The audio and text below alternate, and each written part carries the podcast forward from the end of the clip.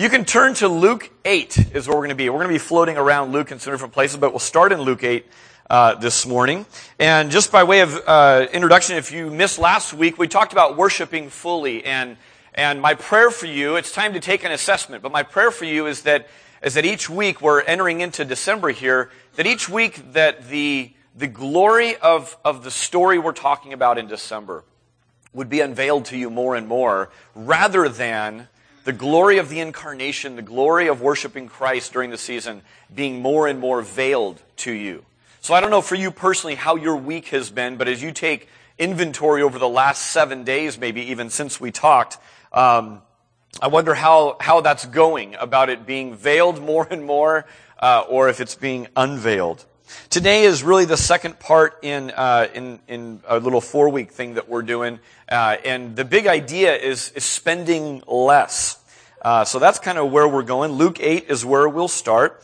Uh, let me have a question, or let me pop a question for you here first, and that is this: How many of you, uh, how many of you like to share? Okay, all right. Now, some of you immediately raise your hand. Some of you immediately are like, "That's definitely not me." Uh, I've made a commitment to be honest, and so I'm going to keep my hand down. And then some of you are really shrewd. And what you're asking is this. You're like, give me the context. Because sharing has many faces, doesn't it? And so some of you are like, sometimes the answer is yes, but sometimes the answer is no. Now here's what I preceded the question with. We're going to talk about spending less. And then I asked the question, how many of you like sharing? So some of you wily foxes out there, you're like, I'm already keeping my hand down. I know where this is going. Let me give you, let me give you a little idea about the different faces of sharing. Think about sharing experiences, right? Um, some of you long for this day one day. Some of you experience this uh, recently. Some of you uh, maybe do this often. Uh, but experiences shared can be a really good thing. Or in a crowded elevator, uh, that's a shared experience uh, it can be a, a, a, real bummer and even panic inducing. How about sharing a part of you? Here's some friends just talking at a, at a nice, you know, place on a park bench. Um, here's, here's, uh, sharing a part of you that we don't like as much. Um, and you just, you know, you want to move on from those things. Uh, how about sharing a meal? This is a famous meal that was shared on screen. Um, but some of you uh, have siblings, and this is how mealtime looks a little bit more. Um, you know, we just throw chunks of meat on the table and then let them let them kind of go at it. So uh, so sharing can be you know can be different things uh, in different seasons at different times. Let me just say at the outset this morning that uh, that I'm going to meddle a little bit this morning. Um, it's going to feel a little bit personal, like wow, is he allowed to ask those things? Is he allowed to talk about those things? And let me just say at the outset, as I'm prepping you, that I'm going to meddle, um, that I'm not your nanny, I'm not your accountant, I'm certainly not your mommy, uh, but some of you are like, thank you, Lord, for him not being my mommy. But as your pastor this morning, let me just, let me just invite you to do this. Let me invite you to consider some things that the Lord Jesus Christ calls us to and, and, and, and walked in himself by way of example for us. Christians are called to share. Now, on the surface of that statement, that is not so radically different from a lot of different other people and people groups and even religions is that people are called to share. People get that and understand that. Here's the difference. When you go a little bit deeper, here's the giant difference about how Christians are called to share and, and how other people share. You don't need to be a Christ follower to share. But the big difference is this. We are called to share like Jesus did. Now, just for those of you who know the scriptures at all, for those of you who've walked with Jesus for a season, for those of you who know a little bit about his life, think about how Jesus shared. He shared sacrificially. He shared purposefully. He shared with those who don't play nice, right? And here's probably the toughest one. He shared constantly. Everywhere he went, that's what actually characterized his life was sharing sacrificially. Now the Advent conspiracy uh, foursome is this, worship fully, spend less, give more, and love all. On the front cover of your bulletin uh, this morning is a bit of a goofy picture, um, but uh, but it really drives home this point that um, that really sharing is made possible. I'm going to talk about two things this morning. It's made possible with a plan. It's made possible with prayer. Okay, uh, once a year I allow myself to get kind of cutesy with the, you know, both starting with the same letter, and we're, we're on that week. Uh, the weeks, the, the year's winding down. Um, here's the point: the only way to give more and love all is to spend less. That's, that's what we're going to talk about. Now here's a few agreements as we start off with this. As I meddle, as I talk about some things that um, sometimes we'd rather not get into and rather not get into to, to dialogue about, but the Bible had no qualms getting into people's wallets and money because it drove, it pointed to where their heart was at. So I'm going to have no qualms with it either. But here's three agreements. One is this. You are not responsible for what you don't know. Okay? So just like any good parent wouldn't get mad at their child for not doing something they didn't tell them to do, you're not responsible for what you don't know. Now, some of the things that I'm going to read for you are in plain English this morning. They're, they do not take a doctorate to understand. They're the plain words of Christ. And so we might walk out of here knowing some things, being reminded of some things, that all of a sudden we say, okay, now what are we going to do with what we've just been given? Secondly is this. We just talked about grace. We just sang about it. And grace is needed. And here's the second part. Grace is extended, okay, for all past spending and all present spending and all future spending that may go on here. All right? So, so let me just say that. Here's, here's what this morning's about though. When I say grace is extended, it means this. Let's not cry over spilled milk, but, but here's my heart for this morning. Let's not keep spilling milk if we can help it right? Let's not just keep doing the same thing over and over and, and, and have these messes to kind of clean up and this deep sense of regret after a season of time that we just say, man, why do we keep on spilling the milk? Here's the third thing. Today is mostly not about telephone booths or lyrics from Joy to the World, and it's really not even mostly about money. That's what, that's, that's another big idea I want you to, to, to catch with all of this. Jesus spoke in parables, and for those who had ears to hear, for those who would go a little bit deeper under the story, and who would probe, and who would, who would linger on it and say, God, what do you have for me in this? There was always richer meaning, right? So it is this morning that I think if we let this just kind of camp out on, okay, I guess I need to do something with my money, and let it just sit there, then we've missed the idea of last week, which is this is really all about worship. And we've even missed the idea of some things that are going on this morning. Here's what I need right now. I need all the December birthdays to stand up right now. Would you stand up if your birthday is in December? I know we've got a few. Um, okay. Now I know, keep standing, keep standing. Any more? Okay, I know that several of you in this room have a giant urge to sing. We're going to refrain. Okay, we're just going to refrain from that. We can do that at the welcome lunch after service. Um, but, but here's my idea this year um, for all of you December birthdays is I thought what we could do is, um, is celebrate with, uh, with angel food cake, dark chocolate frosting, and then I thought we could all load up in my van and we'd go uh, do some coffee tasting while at the beach. Does that sound good for everyone for their birthday? Okay, we've got, you guys are so agreeable. Okay, give it up for the December birthdays. Um, if now Guria didn't answer. See, Guria's, Guria's the one who I, I know Guria's not okay with that. Um, if I if I threw in the fact that we're going to talk about iPhones the the entire time, I really know he'd not be okay with that. Here's the thing: if if if we're celebrating their birthday, whose opinion and whose whose priority gets gets gets the the call of the day? It's the person whose birthday it is, right? Obviously. Those are all things I enjoy. That's how I may want to spend my birthday. Here's the point. We're heading into a season where we are celebrating the birth of Jesus Christ. Whose wishes get priority? It's Jesus's. So let's celebrate His birthday His way with things that please Him, just like we'd want to do with any other birthday we ever celebrate. It's about that person being honored and celebrated. That's really at the heart of what we're talking about. Um, all right.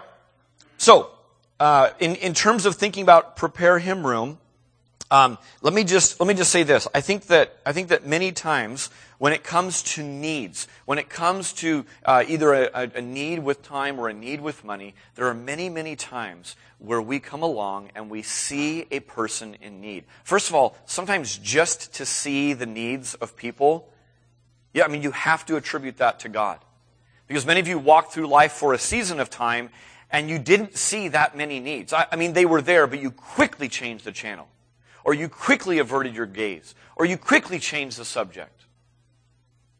But maybe now God's moved you to a place where you genuinely see the need. Praise God for that. That's a, that's a grace and a gift of God. So you see the need, but, but then you, you walk by and you go, man, I would really love to help. And that really is the intent of your heart. But you pull out your wallet, you look at your watch, and here's what you say. There isn't enough to share. There isn't enough time to give right now. There isn't enough, you know, resources that I have to be able to offer something more. There's never enough. The way to have enough to share is to plan for it. It's to prepare for it. It's to prepare room so that you can share. Now, some of you in the room are planners, I get that, and you are just like, hot dog, finally we're going to talk about something meaningful here. And you're just excited. The non-planners, let me say this to you the non-planners in the room, you're not excluded from this. Because the kind of planning that I'm talking about, it doesn't say, all right, those of you who are really good at logistics, those of you who think nine years ahead, those of you who have, you know, task lists that go on for days and are good at that, um, that's not necessarily who I'm talking to. How many of you are having companies at some point in December? We are having some people over very soon. Okay, many of you are having company in some way, shape, or form, and here's the deal. You are making plans for it. Doesn't mean you have to be planning very well. It doesn't mean that you're planning in a timely way. This is part of the joy of marriage. Oftentimes a planner marries a non-planner, right? And they're like, let's go on vacation. Where? Let's get in the car and find out. That will drive a planner crazy you know? And so you'll just go down the road trip and I see the smiles. You know it's not just in my family. And so it's so fun to just kind of watch that from the back seat of the van and just watch mom and dad work this out. And that's kind of, that's kind of how it goes sometimes, right? But the bottom line is you're making plans if you're having people over. You're, you're, you're making plans for extra food for a meal. You're making plans of where we're going to put people for the event. If you're having anyone over overnight, you're making plans to figure out how are we going to accommodate and make room for things. All right, look in Luke 8. And in Luke 8, Jesus is talking in parable. It's a story. And, um, and he's basically telling a story about a sower, a guy who's tossing seeds out. And he's talking about seed. He's pretty fixated on the seeds, in fact. That's really the highlight of the story. And as he's talking along, uh, he's telling this story. And then, uh, and then right around verse 9, uh, uh or a little bit before that, uh, his disciples are saying basically, we don't get it. We, we don't get what this is about. And Jesus says, let me unfold it for you. I'm, I'm going to I'm going to give you um, the story. I'm going to give you kind of the, the, the key to this. And then he says this. He basically points out that the seed that I'm talking about, anytime you hear the seed in this parable, we're talking about the Word of God. It's the message of God. That's what the seed is. Okay? And then in verse 14, look at what it says. It says this. He's talking about the different seed that fell in different places, and he says this The seeds that fell among the thorns represent those who hear the message, but all too quickly the message is crowded out by the cares and riches and pleasures of this life, and so they never grow into maturity. I want to take our focus of this morning and kind of hone in on that that there's these different kinds of seed in different places. I would venture to guess in this room this morning, maybe all of these seed stories would apply, but I want to take our focus and bring it into this one because here's what I think may plague the prosperous church, whether it's in America or many other parts of the world, but the prosperous Christian church is this right here. That people, that we never grow into maturity because of these things the cares and riches and pleasures of this life. Last week we talked about worshiping fully. And here's how the people of God entered the promised land and walked with God. Here's what they did. They didn't ever just completely abandon God and say, we're out of here, like the prodigal son. Instead, what they did was they added to worship. Remember that? They added Asherah poles. They took on the practices of a land they were supposed to wipe out. They, they let other things seep in. And when you go back to this picture that God talks about His church and Himself in bridal language, let your mind go where that should go. A husband and a wife are not to be adding. to anything but exclusive devotion. And that's how serious it was to God. So we talked about worshiping fully and letting our hearts be fully His. Now listen to this again that the message is crowded out by the cares and riches and pleasures of this life. It's not that we stop opening the Bible on Christmas morning. It's not that we stop coming to church and worshiping. It's not that we don't tie in all the beautiful symbols of Christmas back to the light of the world who came to a dark place. We do all of that. But we don't grow into maturity. The seed doesn't take root and produce fruit because of these different thorns that kind of creep into our life. Later on, look down at verse 21. He's talking about, he shifts gears a little bit here, but he says this. He says, My mother and my brothers are those who hear God's word and obey it. So, so what I'm challenging you to, to, to, to do this morning is this, is even in the way that we hear God's word, there's a way we could hear it and just let other things choke it out. There's a way that we can hear it and not obey it and not be the true family of Jesus. That's just playing church. That's just religion. That's just going and getting some good platitudes and some good things to live by. And there's the true disciples who hear God's word and obey it. And I want to boil it down to that really simple thing. Now here's, here are just two things that we're going to talk about this morning. Here's my wallet. Okay, I'm a minimalist. I like small things. I'm going to put my wallet right there. Don't feel tempted to come up and run and grab that thing because I'll just cancel the credit cards and there's not a whole lot of cash in there. I've got seven kids. I also want to talk about about time, okay? And, and if you think about time and your money, time and your money are two great indicators. A, just of what you're worshiping, what you value, what's really important to you. What I want to do is I want to talk about, about your wallet, and I want to talk about your watch or your calendar this morning, and, and how we can lift those to God, how we can, how we can worship with these two things. Let's talk about your wallet first. Here are a couple of advertising realities, okay? You face, now I don't know who counts these or how they come up with these, but I'll just regurgitate a stat that I read that I, I don't disbelieve. I think, it's, I think it's pretty dead on. But on average, depending on your screen time, whether it be computer, whether it be smartphone, whether it be TV or something else, or just driving billboards and that kind of thing, that the average person faces one to three thousand ads per day. Okay? And much of our public space, much of our commute, much of the things we're trying to read and look at on a screen are actually just advertisements that are just kind of bombarding us. And I want you to think about something. As you, as you look at these ads, ask what message is really being served up to you. This is a really, really good practice to, to do yourself. It's a really good practice to usher your kids into. Because most advertisements, they don't outright lie, but sometimes they misrepresent the truth, don't they? They'll sell something with something that has nothing to do with the product, uh, or they will just conceal the truth. So, in other words, instead of lying, they will not say what's really true. And that's part of the advertising world. Now, ad creators are trained to convince you that wants are actually needs. And one of the ways they do this is this. There's kind of a, a distaste that can be created by the old.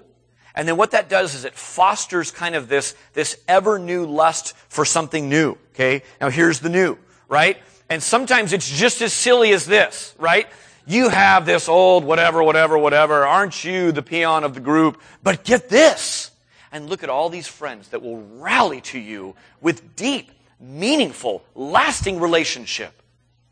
Right. That's, that's a part of what is there. Now, no matter what ad we're talking about, um, or what product we're talking about, and again, in this room are many people who sell and make different products. Even if you totally believe in your product, here's what advertising by default is intending to do. It's they're, they're all rallied and, and, and unified on one point, and it's this spend more. It's just spend more of your money. Now, it might be spend more of your money to get this medication to really help your child, you know, get out of this illness. That's a great thing. But the advertising, make no mistake, is out to say this message. Spend more money.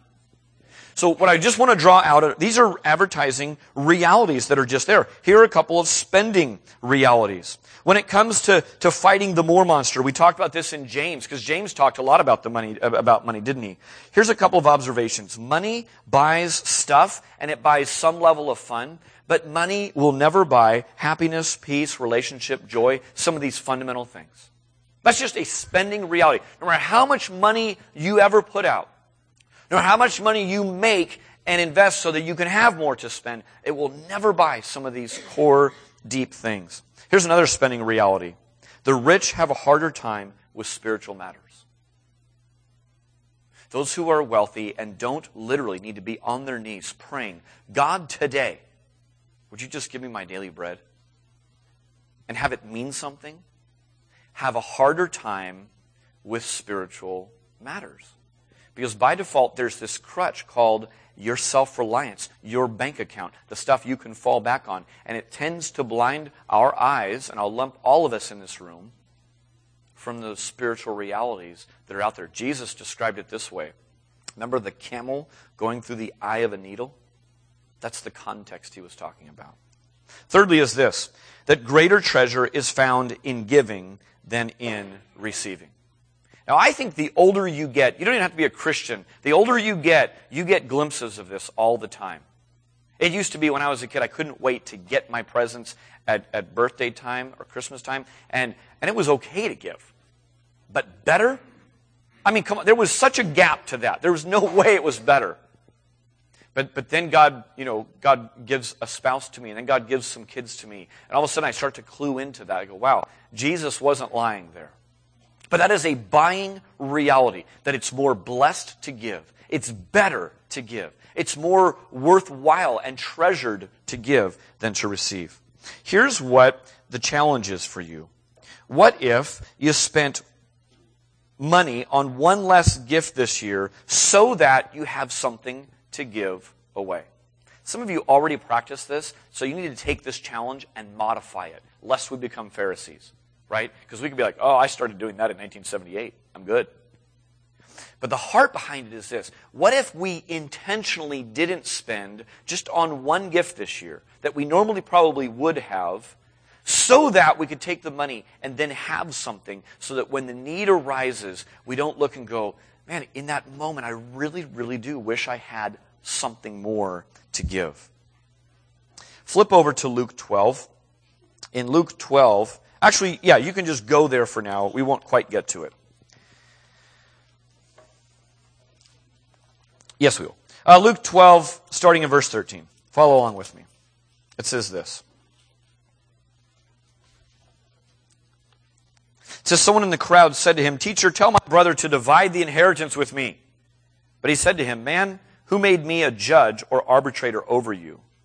And he said to them, Take care and be on your guard against all covetousness, for one's life does not consist in the abundance of his possessions.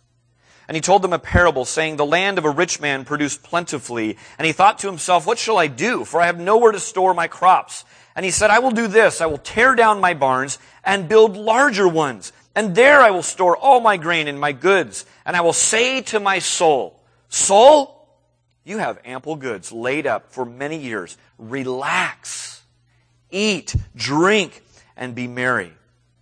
But God said to him, Fool, this night your soul is required of you, and the things you have prepared, whose will they be? So is the one who lays up treasure for himself and is not rich toward God. Christians can and should lead the way out of this rampant accumulation of stuff. They can and they should. And instead, run toward being rich toward God and to figure out what that looks like. The idea is this, said, said a different way is this live more simply so that others may simply live. What if we simplified our living so that others could simply live? Some of us are so concerned with our standard of living. And again, it's really easy to be bombarded on a skewed view of what standard of living looks like. I mean, I get people who legitimately think I'm doing my kids wrong by having them share a room. You put all those kids in that house, how many rooms do you have? I mean, I'm getting scolded in this moment. I want to say one. We all sleep together. I mean, in one room. Like, now what are you going to do with it? You know, I mean, honestly.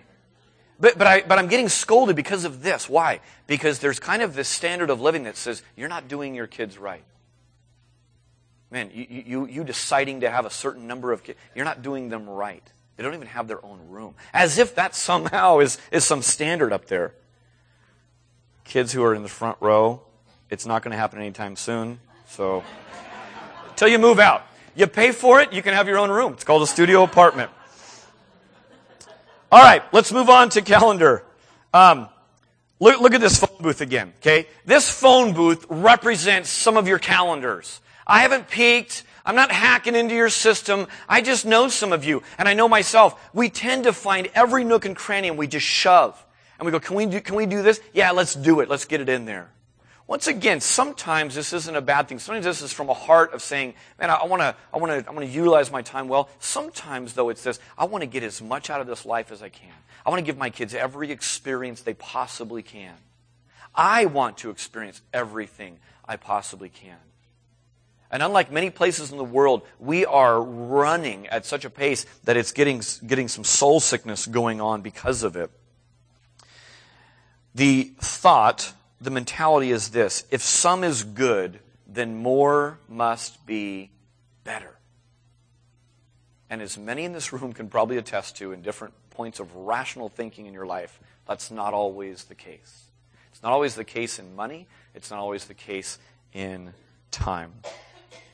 So, Ephesians 5:15, just listen to it. It says this: Look carefully then how you walk, not as unwise, but as wise, making the best use of the time because the days are evil. Time is a gift to steward in the same way that your health is a gift to steward, in the same way that your money is a gift to steward.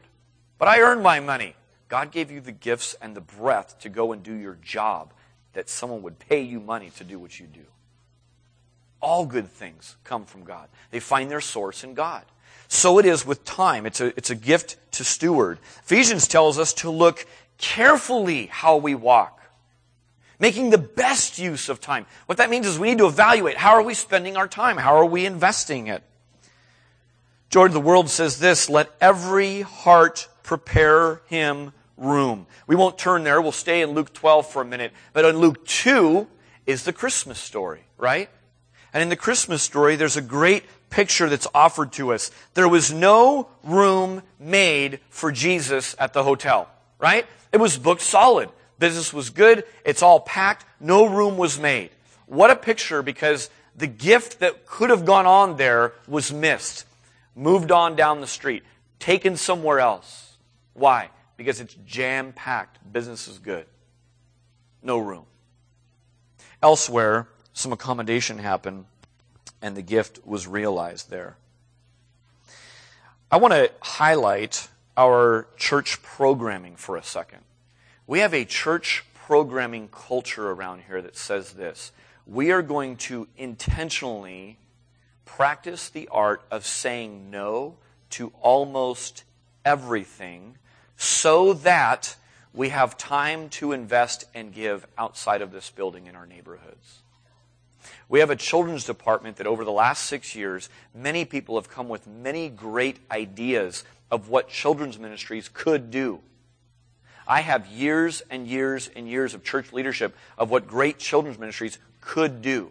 What I know is there's a cost to that. When you say yes to that, your time is limited. It says no somewhere else. I'll tell you who's grabbed onto this really well is our youth department. Our youth department spends minimal time in programming. Doesn't mean we don't have a, a, a program, but quite intentionally, most of the year, the middle schoolers meet every other week. The high schoolers meet every other week. You know what the middle schoolers and high schoolers in my family want to do? They want it every week. They would love to get together every week. This isn't to give Ben a vacation. This isn't to give the youth leaders a nice, you know, a nice break every other week. The purpose explicitly, and it was given on the city this last week. The purpose explicitly is we will meet every other week so that you can invest in your friends next door at John Muir. So that you can be around the people who will shape your spiritual upbringing the most. That is your parents and caregivers. So that you can practice Christianity and spiritual disciplines on your own and not keep leaning on a youth group.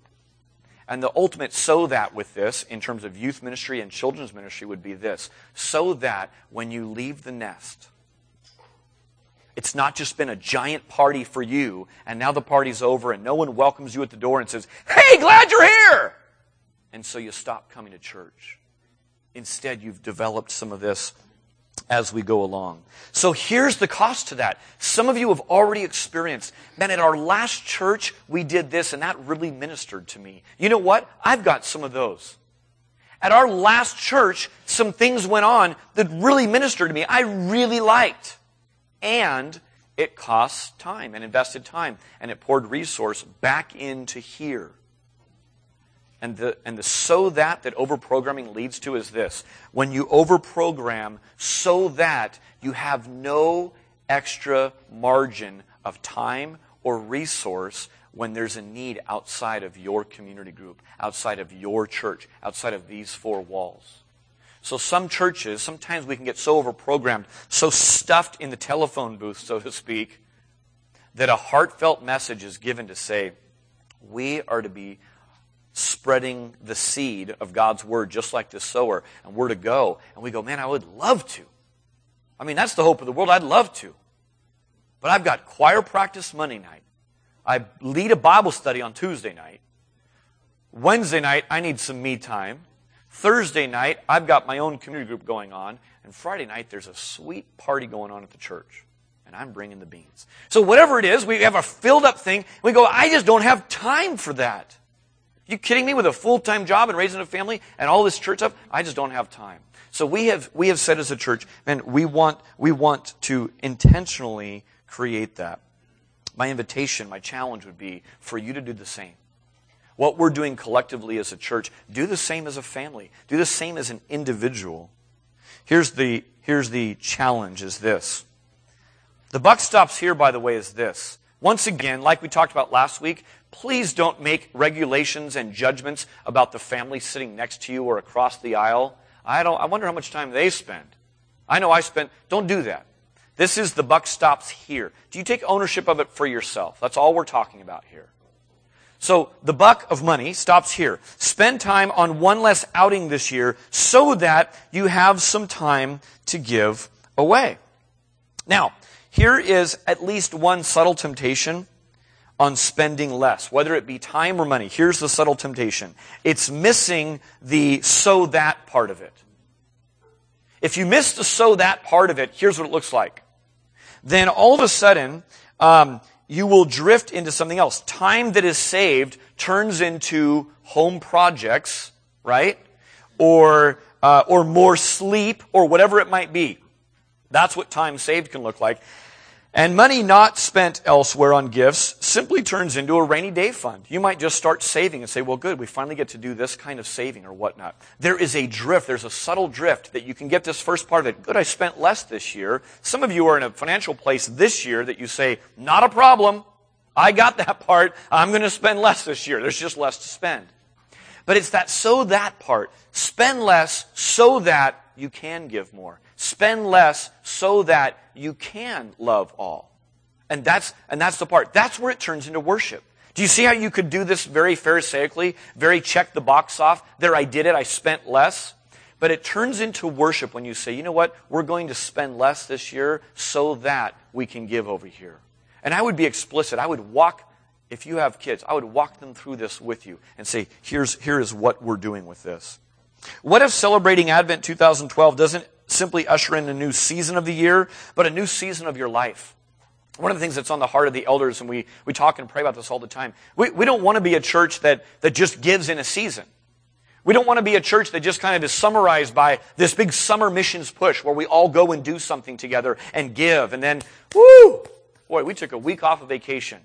Now we can get back to kind of the norm around here um, and can't wait till next year. We'll get lots of planning going. We just say, God, how do we do this where we can't possibly say this came from us? This has to be the sustaining thing that, that you are doing in us. What if one less gift took root and sprouted and actually sprouted life for some of the uns? Okay? Here's the uns I'm talking about. The unevangelized. I mean, what if someone this year, wouldn't this be an incredible gift? That you got to be there and be the spiritual midwife, so to speak, of someone getting ushered into the kingdom of God? Wouldn't that be phenomenal? Wouldn't it be phenomenal if you did sacrificially something with your time so that that was able to happen? Incredible. Here's another un. What if it sprouted life for the uneducated?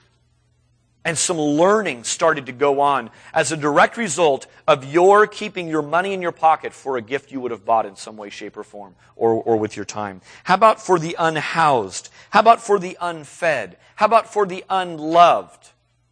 I don't know which ungroup kind of, you know, hits your guitar string and you just go, man, that's the one I resonate with. But whatever one it is, man, what if you just began to pour some focus into that and say, we, we want to love on these who are un whatever.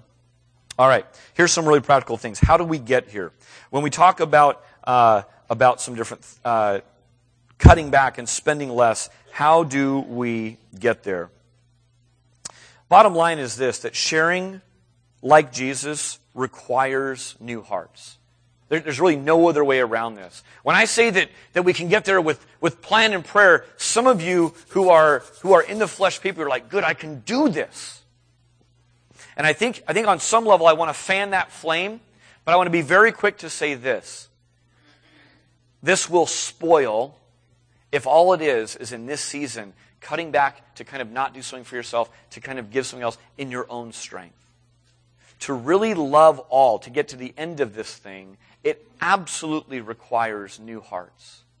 It requires a brand new way of seeing things. It requires a brand new set of ears, and that's only a gift of God. That's where prayer comes in. Let me just give a couple of examples, by the way, of those who, in our midst, are, in my opinion, living this out. These are just calling out some highlights, okay? Here's, here's, here's a couple. We have a nonprofit called Love Inc. that we support as a local missionary. Rich Henderson and his family often are here uh, at the second service if he's not teaching somewhere else at a different church. But many in this room have spent less on cleaning their gutters to go clean someone else's gutters. You've spent less gas and your own car wear and tear to drive where you need to go so that someone else can get to where they need to go. That's what this is talking about. That happens all the time. I may or may not, before the end of the year, decide to read you the vast list that I get from Love Inc. every year of just saying, here are all the needs that were met by your church body this year. I tell Rich, I'm like, man, what a cool Christmas gift. You've tracked that, and you know he's a numbers guy. He's just put it all there, and, and there I, I get to see it. There it is. That's that's Love Inc. Money, time, talent given away to others. There are many children's and youth workers who are sitting in this room right now who have spent hours on a bus away from their family, who get up early uh, and maybe come in separate cars so that children's uh, ministry can be well loved and well worked on, who spend countless hours away from here, outside of here, and what they're doing, what you are modeling, what you are practicing is exactly this. You are spending less time with your family. You are spending less energy working toward your own kids so that you can be a blessing to the many. That's exactly what that's talking about. So kudos to children's and, and youth workers. Many uh, have gone to Mexico and given time and money offered in worship. While we don't want to focus just on a once a year missions trip, that's a giant part of our church, isn't it? And, and, and many trips have gone on and will continue to, to, to go on. And people will sacrificially give in an effort to be a blessing to others. Coming up is Help One Child. That's another ministry where you would take some of your own time, some of your own gift buying power for your own kids and say, man, I want to give it to a kid who doesn't have that. The people in the band who come every week, the people who do facilities, yes, in the rain. Um, on and on it goes. There's a team of people who clean this church by volunteer basis. So many other pastors are like, you don't hire that out? I said, no, we're a family and we just farm that out and we have a congregation that loves this place and is vested enough to come and do it. Not because their house is sparkly clean and they don't need to clean their own house, but because they love this place and they want to come and give and offer. Most years at this church, twice a year, we've done a neighborhood workabout, which is to go and be a blessing to others. Not because we have all of our stuff together. We have cars to fix, we have lawns to mow, and all of that. But we want to help those who are stuck and can't help themselves. So on and on it goes. Here's the last one, by the way. Those are all kind of formally called out uh, ministries of NBC on a regular basis, there are many people in our church who are extending themselves right, I mean, literally right to the edge, and they're calling me frantic, going, I don't know if I have much more to give. It's not a ministry, it's not anything else. You know what it's there? It's there because we don't have tons and tons of program that, that needs to be supported. They're in people's lives. They're meeting them in lines at stores, they're neighbors with them, they're friends with them, and it's awesome to see other ministries like kids clubs and whatnot that aren't kind of under the umbrella here necessarily, but just dramatic amounts of energy and effort being poured forth in worship. That's what we're talking about. Here's the priorities I want to invite you to pray into your life. Um, number one is this fear God's assessment of you and not people's. Fear God's assessment of you and not people. Uh, look at verse 4 in Luke 12 if you're there. He says this I tell you, my friends, do not fear those who kill the body, and after that, nothing more uh, that, that they can do. But I will warn you whom to fear. Fear him who, after he is killed, has the authority to cast into hell. Yes, I tell you, fear him. Now, I know it's not a very Christmassy sounding message if you don't understand the gospel. But the gospel, the good news, is that there really is wrath coming. There really is punishment coming for sin. And there's a path of escape. That's the gospel. The Lord Jesus Christ took our punishment so that we can legally walk out free. And not only that, be adopted in as sons and daughters. Don't let your money or your calendar be driven by fear of others. And I know us. We allow that. We allow our calendar to fill up because we don't want to let someone down or it's not worth the headache of saying no. We use money and we give gifts, maybe even, and we spend dollars more in fear of others rather than in worship of God. Here's the question for this one Who am I seeking to please with my money and time? Simple question. Who am I seeking to please with my money and time? Is it myself? Is it other people? Is it God? And fundamentally, Obviously, the Bible says, let it be God. Here's the second one trust in God for your, for your life, not in things. To recap verse 15 of Luke 12, it says, And he said to them, Take care and be on your guard against all covetousness, for one's life does not consist in the abundance of his possessions. Praise God for that. Whether you have a lot of stuff or a little stuff, praise God for that. 1 Timothy 6 17, Paul's writing to a young pastor. He says, This command those who are rich in this present world not to be arrogant, nor to put their hope in wealth, which is so uncertain, but to put their hope in God, who richly provides us with everything for our enjoyment. Command them to do good and to be rich in good deeds and to be generous and willing to share. There's our word. Here's the question for you Am I confusing wealth for life? Am I confusing wealth for life? If you have a rising bank account, a good little nest egg, things are on the rise, you got the new job, you think the raise is coming, the Christmas bonus is coming, and that is lifting your spirits, look at that. Examine that and say, Lord, I don't want that to be the source of my hope. Would you free me from that, from all covetousness? All right, thirdly is this verses 35 to 59 of Luke 12 talk about focusing on eternity, seeking after the unseen. I just said seek after the unseen. Now, if you're a Christian person, you just, sometimes we let the familiarity of that just kind of roll off like, amen, brother. We should seek the unseen. But what I want to do is I want to challenge you here on a Sunday to take those two, you know, seemingly paradoxical ideas and wrestle with it.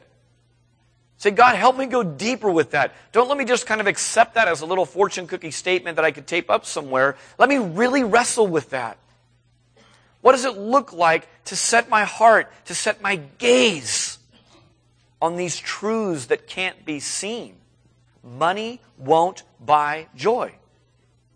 Money won't buy happiness or contentment or all these things. Help me set my, my mind on those realities, on all the gifts that we have in Christ Jesus.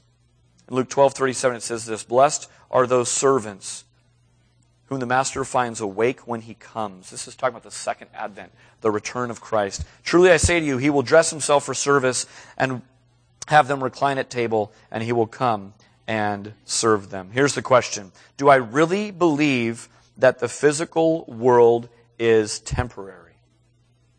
Do I really believe that? And when it comes to our time, what do I want to be doing when Jesus returns?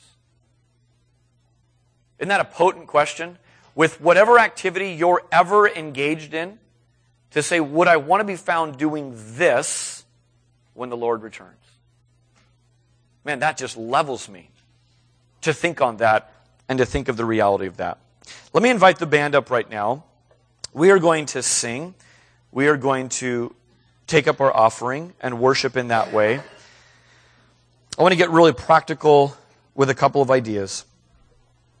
1 John 3:17 says this, "But if anyone has enough money to live well and sees a brother or sister in need and refuses to help, how can God's love be in that person?" Dear children, let us stop just saying that we love each other. Let us really show it by our actions. It is by our actions that we know we are living in the truth, so we will be confident when we stand before the Lord.